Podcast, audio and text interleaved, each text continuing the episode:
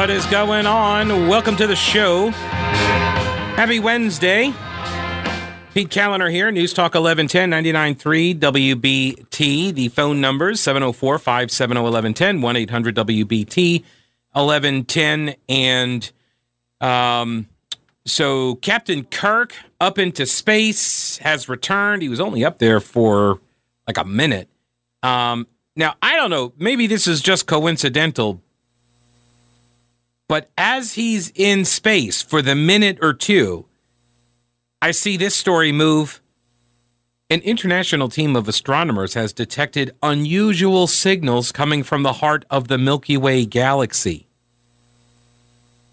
So you're telling me that the moment we send Captain Kirk into space, we start getting unusual signals from the heart of the Milky Way galaxy.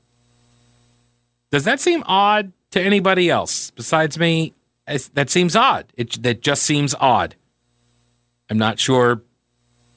Not sure what. Well, they say it's a new class of stellar objects could be the source. No idea what that means either. Just seems odd, a little coincidental. Of course, now I got to wonder like maybe we should have sent Captain Kirk to space like, I don't know, 40 years ago. Why didn't anybody think of doing this before? What's up, NASA? Why wouldn't you have sent some of these people up into space before? How come it takes the private sector to, like, hey, why don't we send, you know, Captain Kirk into orbit? And what's up? Where's Leonard Nimoy? How come they all didn't go together? That would be the next mission. And get Sulu up there. Um, is that all that? Yeah. Yes, you got to throw a Yeoman Johnson up there, somebody that gets killed.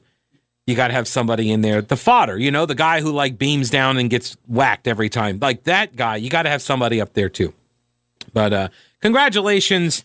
I'm not sure uh, if he did get to pick his own price for that trip. But uh, uh, congrats to William Shatner. All righty. So we are now in day, what day are we? Is this day three? Like I, I, I will count my own interest in this story and I'll count it as day two. Okay.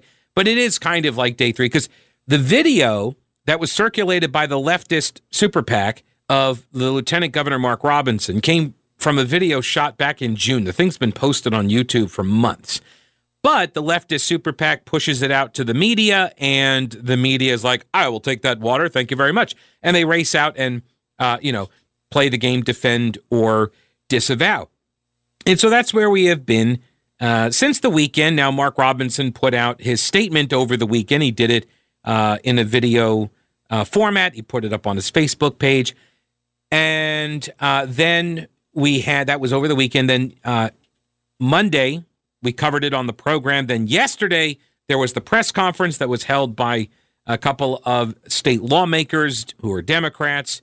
Um, oh, shout out to Charlotte City Councilman Braxton Winston, who apparently made the the drive up to Raleigh so he could sit off to the side and and be at the news conference. I, am pretty sure it was him. He was wearing a mask, but I'm pretty sure it was him sitting off to the side doing the head nodding and the head shaking at all the appropriate times. And um, maybe he was there for some other reason, but he he made the trip and he was at the press conference. Uh, I've got the audio. It's pretty terrible because nobody thought to mic the thing properly. I guess I don't know why, but um, gosh, it just drives me nuts. As a guy who used to cover news conferences, like this is pretty. This is this is basic stuff, but whatever. Um, I've got some of the clips from that I will play. And then, so this was yesterday morning, but we knew that Robinson was going to then do his own press conference after I got off the air. Coincidental? Yes, more than likely coincidental, completely coincidental, actually. But uh, he he was going to do his press conference afterwards, which, by the way, that's why I didn't ask the Speaker of the House, Tim Moore, anything about it because uh, Mark Robinson was going to make comments about it. So let's just wait and see what Robinson has to say, and uh, and we'll go from there. So I watched his press conference, and it went uh, about as one would expect. So um, I've got audio. I've got all of the audio from the press conference. It lasted well. His statement lasted about uh, I want to say about eight minutes, and uh, then there was the Q and A, and that ran little bit less than that. Uh, I thought some decent questions, but also huge blind spot. And so let me just throw this out there right now, sort of walking into this discussion. A couple things, a couple caveats, okay? Number one, um, I cannot imagine uh, what it must be like to have your brain telling you that you are not what you are. I, I don't know what that must feel like. I, I think this is uh, a blind spot that a lot of conservatives have on this issue when it comes to transgenderism, gender dysphoria. That there is this, uh, there's a lack of understanding about what the mind is telling somebody, and this really became clear to me. And and by the way, I say that because people who are experiencing the this kind of dysphoria, they deserve empathy.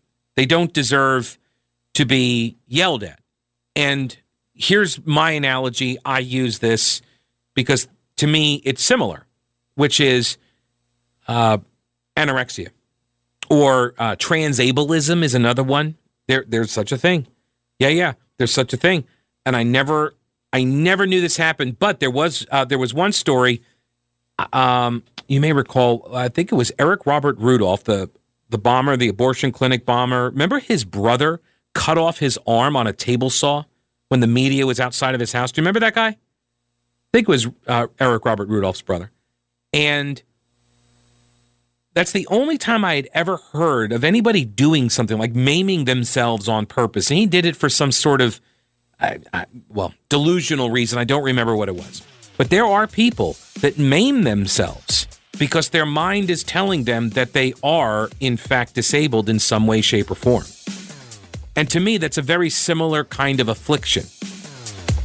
And I don't know what that must be like either to have your brain telling you that your arm is not yours. It, it, it should never have been attached, that you're actually armless. Like, I don't know what that must, must be like. Got a tweet from Tim who said on the people maiming themselves, search for Jewel Shuping.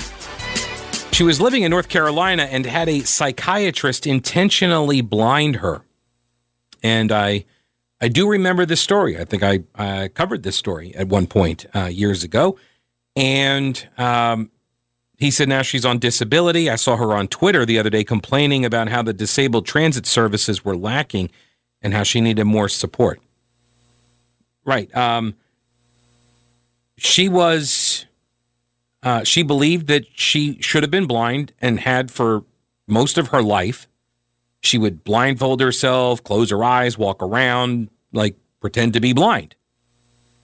I don't know why. That she just thought she should be blind. She didn't think she should be sighted.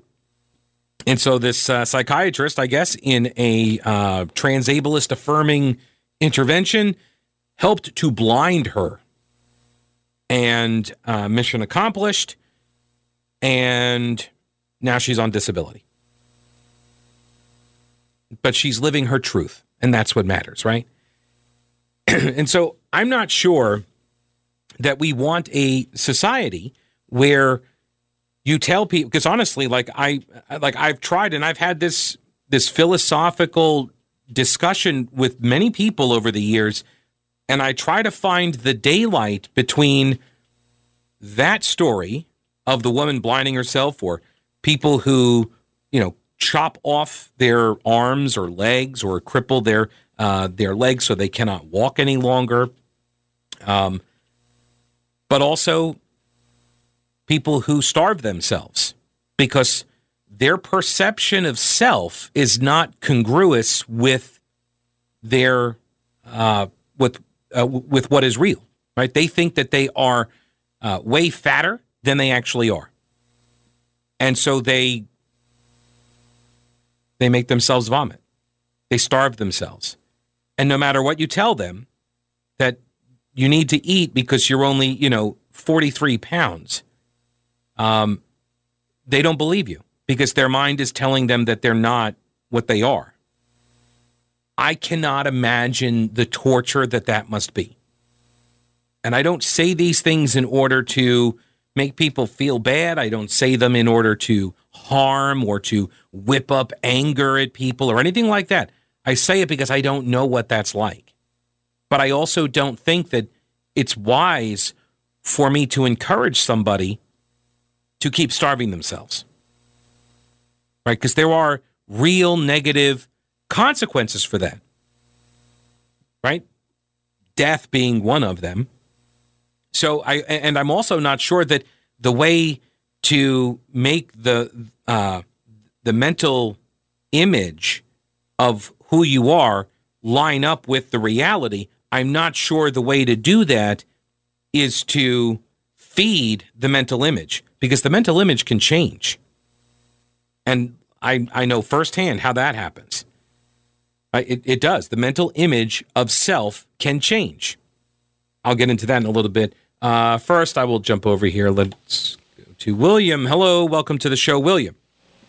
Yeah. Yes. Hello. Yeah. Yep.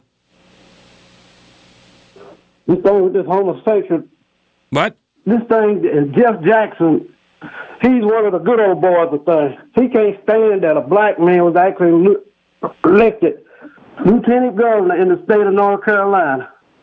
You think that the state senator Jeff Jackson can't stand that a black person is elected lieutenant That governor? is the highest uh, any black person.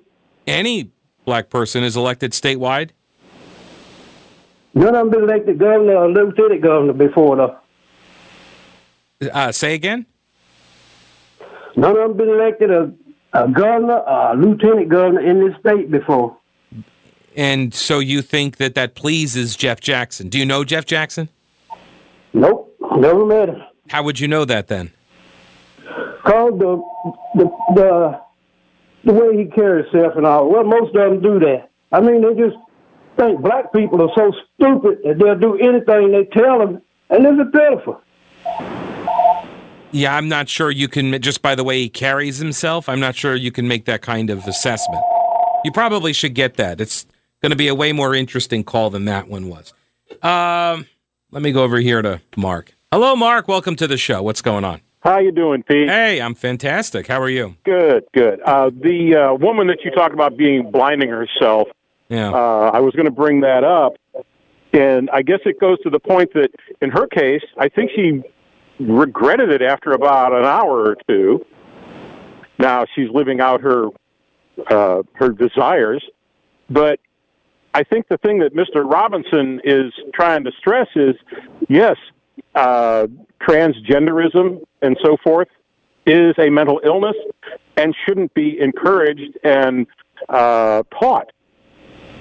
so there is, And I think that's where the problem is. well, that, and that's part of it. We also, under, I mean, I understand that what Robinson is espousing there is very similar to what is espoused from the pulpits in a great many church all over the land. This is not a new idea in uh, in uh, Christianity, right? And he Right, even and- ties in evil and ties in demon. Uh, uh, you know, uh, he says it's a demonic, right? Like the this transgenderism, and so like there is a there's an in, uh, there's a school of thought, right? That that attaches these types of um, destructive and dangerous things to the devil, because this is something I think a lot of folks that aren't particularly religious don't really understand about Christians is that when they say, you know, we believe in God, you also believe in the devil. And as such, you recognize the devil attempts to do things on earth too. So why wouldn't they see the devil's actions in things that are destructive? And I think that makes a lot of people feel uncomfortable. But that is what Robinson is discussing. Right, and I don't necessarily disagree with him. Uh, it doesn't mean you go out and burn these people at the stake. Uh, you should probably try to help them overcome this Right. mental illness that has been imposed by the devil, if you will. Right. Yeah. Uh, There's and this is the beef that I have with Robinson on the way he approached this was that it it it didn't seem very Christian like. You know, it just it didn't seem like a way to persuade people to me. Well, uh, he was making these comments before a Baptist convention. True. It's kind of to be expected. Right. You know, you in the audience, right? True. Uh, True enough. So, I, I, mean, I don't think it's a a big issue. I got you, Mark. I appreciate the call, man. Good to hear from you.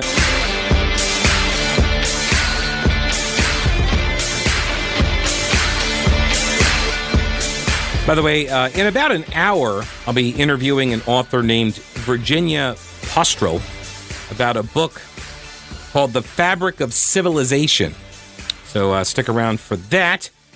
Um, one other point here uh, in uh, to address what uh, Mark was talking about before the news break there, that there is a mental health component to this. And rather than fight on the bathroom front, maybe we should be fighting on the mental health front.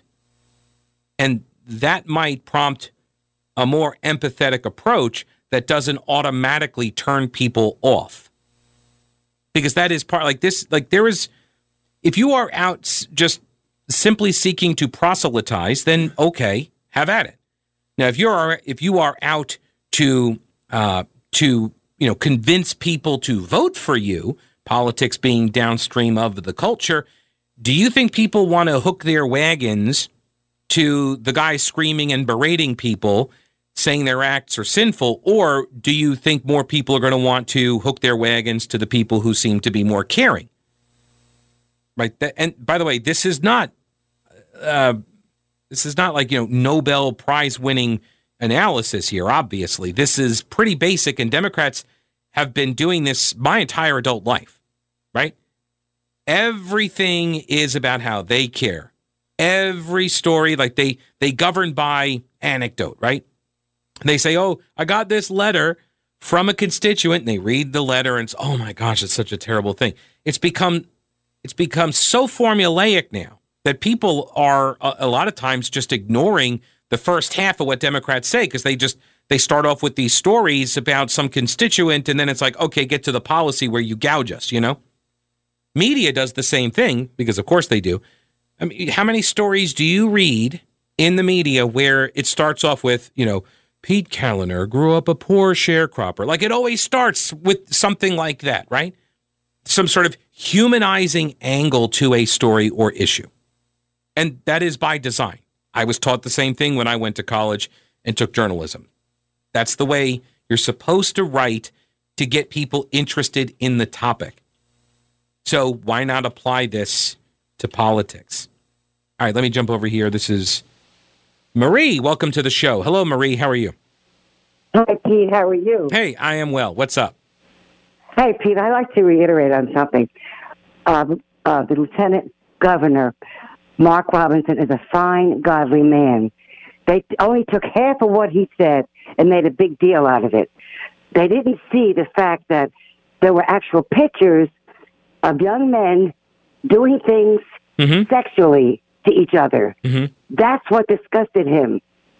Well, so yes, in his uh, in his news conference and in his video that he put out over the weekend, he uh, he showed those images and talked specifically about those materials. Yes, but at the uh, at the church service, and I played large chunks of the audio from that on Monday. Um, mm-hmm. He was talking about education in general. He did not mention the materials. He did not mention those books. He did not get specific on any of that stuff. He's he, he was talking about how the church needed to uh, view some of these what are you know deemed to be political issues. They need that the church needs to re-engage because these are spiritual issues. And he has talked about this before in the past, and he was connecting education in general to a leftist ideology and infusion of these concepts into education. And so, no, he didn't specifically call out those books or those examples um, specifically in his uh, his speech from the pulpit. Yes, and I and I think what he's disgusted about is a CRT being pushed on our kids. Yeah, and that's the main thing.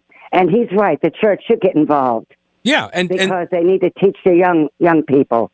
Right, and that was his point. And again, we can debate whether that is uh, the proper path or the best path for the church to take or not, and individual churches and members of the church. All of that is ancillary, right? I, I agree. So, Marie, thanks for the call. I agree that the way the coverage has skewed in the wake of the publication of the video, it is to ignore his larger point, right? The broader context of what it was that he was uh, calling for, which was for Christians and the church to engage in the fight now, he says that, uh, and has before, and you're going to hear one of these questions thrown to him from Laura Leslie from WRAL. And um, one of these questions uh, talks about previous appearances that he has made in various churches, and one of them at one of these things he says that uh, transgenderism is demonic. I, b- I believe is what he referred to as. And so, does that mean that he's calling all transgender people demons? No. And so, uh, see, this is here's the problem. This is this requires nuance. It requires uh, reflection at, at the complexity and an acceptance that people who are informed by faith are going to arrive at different conclusions than other people who are informed by their faith. They can arrive at different conclusions. And for him, he sees the influence of these concepts as straight from Satan himself, right? And you don't have to. Now the question now is, does he uh, does he get to hold office if he believes in these things? Because the left will say no. And if that's the case, well, then I think there are probably a couple of pro life Democrats that need to quit their jobs too, right? Because hasn't that been their argument for years?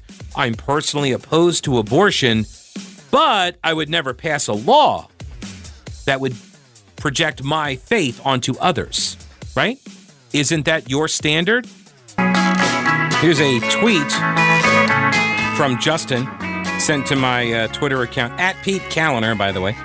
The challenge is that we are talking about what Robinson said rather than the topic he was talking about what's being taught in schools, specifically these materials. Right. This is the problem when you mess up the message, if that was in fact the message. Like, to me, his speech was, hey, you church people need to get involved because you've got people that are, you know, infusing K 12 government education with all of these ideologies. And as I went over the other day, like this, because now we're having this fight over are these materials taught, quote unquote, in the classroom? Or are they just available? And this is the fallback position Democrats and the media, but I repeat myself, are taking, which is that, well, some of these are, they're just books in a school library here and there, couple districts, whatever, not a big deal. It's not like they're being taught, which of course is, that is misleading, shall we say. It's misleading because the concepts are very much infused in everyday life in K 12, right? They, of course, they would be. All you need is, you know, someone in the school building for this, or in the class, right? We talked about, um, I think recently we, we, we uh, played some video from a teacher who was, you know, self flagellating on video on a TikTok video about how, you know, some uh, student of hers had just decided to change their pronouns and the teacher mispronouned her or misgendered her or whatever, dead named her. And uh, dead named means when you use the person's previous name, right? And look, uh, there's, you know, some folks are going to have to get a little bit more charitable towards others. That's just kind of in general. Let's just have that as a rule. But um, if you've been going by a particular name for a very long time, and then you change the name and you are also requiring people to change what they have known to be grammar and vocabulary for decades, maybe. I think, I don't know, you should you should give them a little latitude on that, you know? because uh, breaking language habits is pretty difficult. I know. I'm in radio. You know how many crutches I've had to break? Am I allowed to say that word? Right? No, but like the, these verbal crutches that I use and have throughout my life. What not is one, um, is another, right? There are, right? I just said it, is another. These are verbal crutches people use, and it's part of their vocabulary. Like, you know what I mean? Sometimes I say when people say, you know what I mean, they say it a lot. I start replying, yeah, you just explained it. so I think we should all be a little bit, uh, you know, give give each other some space, be a little charitable on this stuff. But this idea that this isn't being taught in classrooms, no, but it's being affirmed. And and teachers will tell you, and and K twelve educators and such will tell you that it is right and good and necessary and healthy to do that affirmation in the classroom in school. That that's what they are there to do, right? So it doesn't necessarily have to be just material provided in a library because the concepts are taught throughout education, K 12 and into college, to the teachers, to the, the college students who are becoming teachers, right? That all of this ideology is part and parcel of the K 12 government school system, it, it, the, the model. It's part of it. So please, you know, don't whiz on my boot and tell me it's raining. Like, I understand what the play here is. I understand why you're, you know, going after Robinson. There's politics, but also there are people like, oh, he, you know, that that there are people that are super, super sensitive to this, and they don't like the fact that people disagree with them. Look, I don't know what to tell you. There are people who hate me and have hated me my entire career because of what I do and where I work. You know what I can do about that? Nothing. Pound sand. I don't care. Like seriously, I don't care. There are there are elected officials that think I am an awful person. And I still don't care. It doesn't matter to me. My sense of self is determined by me. Yours should be determined by you. And if somebody has a religious belief that runs counter to that, you're not you're not injured. Here's a great way of looking at it. This actually came from uh, advice I got a long time ago. Is regarding dating, and it was this guy who was telling me this tactic that his his brother would do, and he would go to a club and he would just go up to like every single girl. He would walk up and say, "Hey, you want to dance?" And she'd say no, and he'd go right to the next one. "Hey, do you want to dance?" And eventually somebody would say yes, and that was it. All it takes is a mind shift to say, "Oh, I miscalculated that person. I thought that they were something, and they're not. I'm I'm out. I'm moving on." But people get this. It's this victimhood mentality, and it's so destructive and it is on the right, it is on the left, and people need to recognize it and avoid it. Let me get, uh, hang on, let me get another Mark Hi, on Pete. before the news. Hello, Mark, real quick. What's up? What's up is, my goodness, Pete, you've been speaking my language and uh, on this, and I was getting really tired of, of um, you know, stepping, stepping away from my solid uh, uh, Catholic faith that my parents raised raised me in. But, but however, in college, I learned that I got questions answered that, oh, this is what my mom and dad were trying to tell me. Mm-hmm. And I want to quickly plug a book by a D.H. Williams, assistant professor of uh, patristics in historical theology of at Loyola University of Chicago, published by Eerdmans, called retrieving the, the tradition and renewing evangelicalism, a primer for suspicious Protestants. I applaud the moral authority the, the uh, North Carolina Lieutenant Governor is doing. Mm-hmm. And I don't have a dog in this fight. I, I live across the border, so I have a benefit of mm-hmm. of uh, your station, you know, uh, getting in depth of what's going on in the Capitol. And uh, I thank you for your career in that. And and I have things too in books I've read, and I talk about them in a church setting, and people just drop their drop their mouths and tell me, "We've never done it. We never thought of that way before." Well, uh, Mark, I, I appreciate the the kind words. Thanks for the call and the book recommendation. Um, it is, I think it's one of the things that a lot of people retreat from the fight, thinking that that will insulate them and it won't. And uh, it's sort of like when you protect the kids from all sorts of questions about faith, then they get to college, they meet their first atheist who raises all these questions. The kid doesn't know how to answer them, and the next thing the kid becomes an atheist because they don't have answers because no one addressed them for the kid their entire life growing up. All right, news is next.